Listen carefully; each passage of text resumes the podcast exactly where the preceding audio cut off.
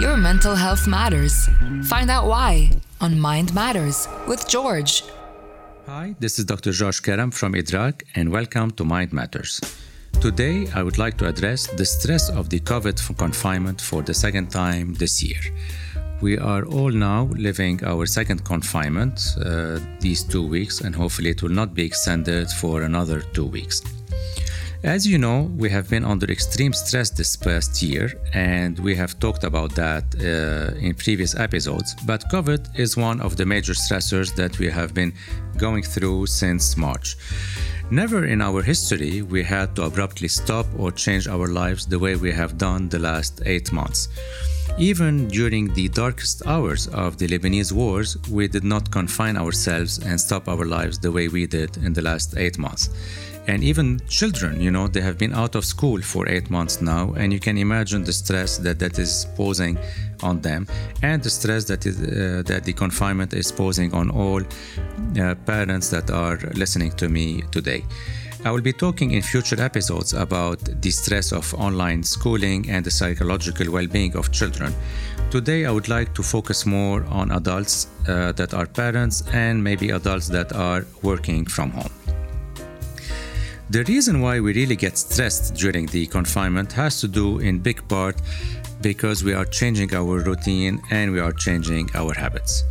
Well, obviously, you know, the stress of getting infected, the stress of the financial impact of the uh, confinement are important, but probably the most important one is the fact that we are changing our routine and now we have to stay home and we are not used on staying home even though it is the second time that we are going through the confinement, but still, you know, it's not natural for us to be at home all the time. So, for that reason, I would like to share with you some tips and techniques in order to take care of yourself over the next two weeks. Well, the first uh, tip that I will give you obviously, try to maintain a routine as much as possible. And when I say routine, you know, try to maintain a routine in terms of sleeping habits. So if you are used on sleeping at a certain hour and waking up at a certain hour for going to work, try to maintain the same hours of sleep. Also, if you have a specific routine in terms of eating, so if you have breakfast, uh, lunch, and dinner at specific hours, also try to stick to these hours as much as possible. And speaking of uh, eating habits, it will be really important to maintain a healthy diet.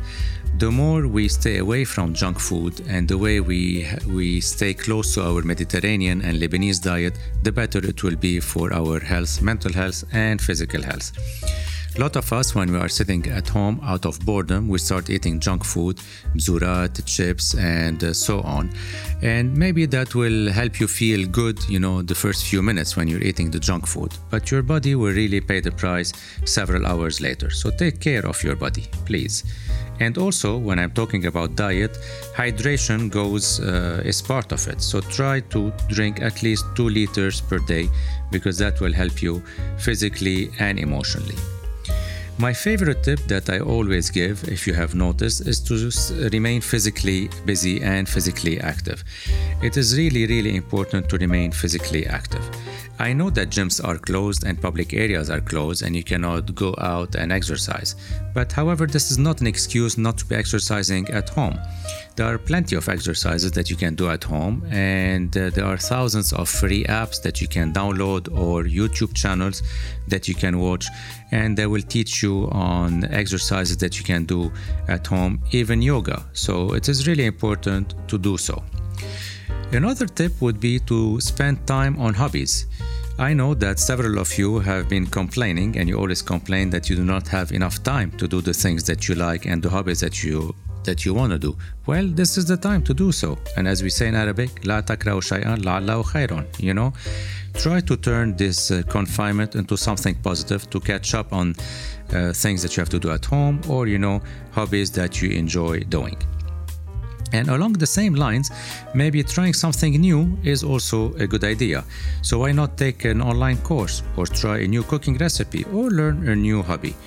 Really try to fill your time with something that will give you joy and satisfaction. Also, uh, please limit your screen time, especially on social media and negative news. So, a lot of us have the tendency of just being, you know, in front of the TV passively or scrolling through social media posts. And doing so is not helpful, but on the contrary, it can be damaging to our psyche because we are here sitting passively and being bombarded with negative news. And this is really not a good idea. If you really want to follow the news, and especially the news about COVID, I advise you to check trusted websites because on the internet there is a lot of misinformation about COVID. So there are several websites, big medical websites that are certified and that can have that provide you with information that you can rely on. So please, please uh, check those and nothing else. I hope that these simple techniques uh, would be helpful for you. They are easy to follow, and if you do follow them, they will help you maintain a good mental health balance. Now, I would like also to address, you know, uh, HR directors or business owners that might be listening to this segment and to give you some tips on how to improve the well-being of your employees while they are working from home. A lot of us now are forced to be working from home, and it is important as an HR director or as a manager, as a boss, to keep in mind the mental health of your employee. And the first thing that you need to keep in mind is to make sure that your employee has the appropriate material and equipment to be able to work from home. Do they have a laptop at home? Do they have a secure internet connection? Do they have a printer? Do they have, you know, ink toners and so on and so forth? I think a lot of us, uh, because it is the second confinement, probably we have taken care of that, but still never take anything for granted and make sure that your employees are well equipped by working at home. Which leads me to the second uh, point is that to think about financial compensation. And a lot of debate has been happening about if companies should be paying their employees uh, for their internet connection or for their printer and their paper. And each company, I think, can have its own policy. By, by doing so, however, it is really important and communicate that with your team.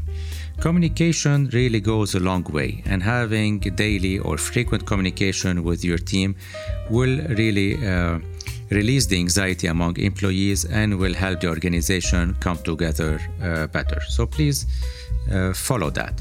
And also, listen to your employees and be empathetic. So, if they are complaining about something or they have a suggestion, be empathetic and listen to your employees. And if you feel that by nature you're not someone who is empathetic or does not have the patience to listen to people, you can maybe assign that role to someone else in your company. And if there is really no one in your company, then you know you can ask the help of a psychologist to be there, to be present, and to help you uh, listen to the complaints uh, of the, your employees and to really assist them. And the last uh, tip that I would like to give you is to really be flexible and try to adapt to the situation of each person. We cannot compare two people working from home and treat them the same way. Imagine you have a single person living at home and working. I definitely cannot compare that situation with a mother who is a full time employee who needs to be working full time at her job online from home, yet at the same time, she has to be supporting her children who are uh, receiving online schooling, and at the same time, she needs to be supporting her elderly parents that are living, let's say, uh, in a different area. Well, these two situations are completely different, and the uh, anxiety in each situation can really be different. So please be flexible and be a good listener to your employees. And if you have any questions that you would like me to address, please feel free to send them by WhatsApp at 78 905 888 or through our social media platforms. And I will repeat the WhatsApp, it's 78 905 888. Thank you for listening. Tune in on Tuesday at the same time for more tips and techniques. And always remember there is no health without mental health. That was Mind Matters with George.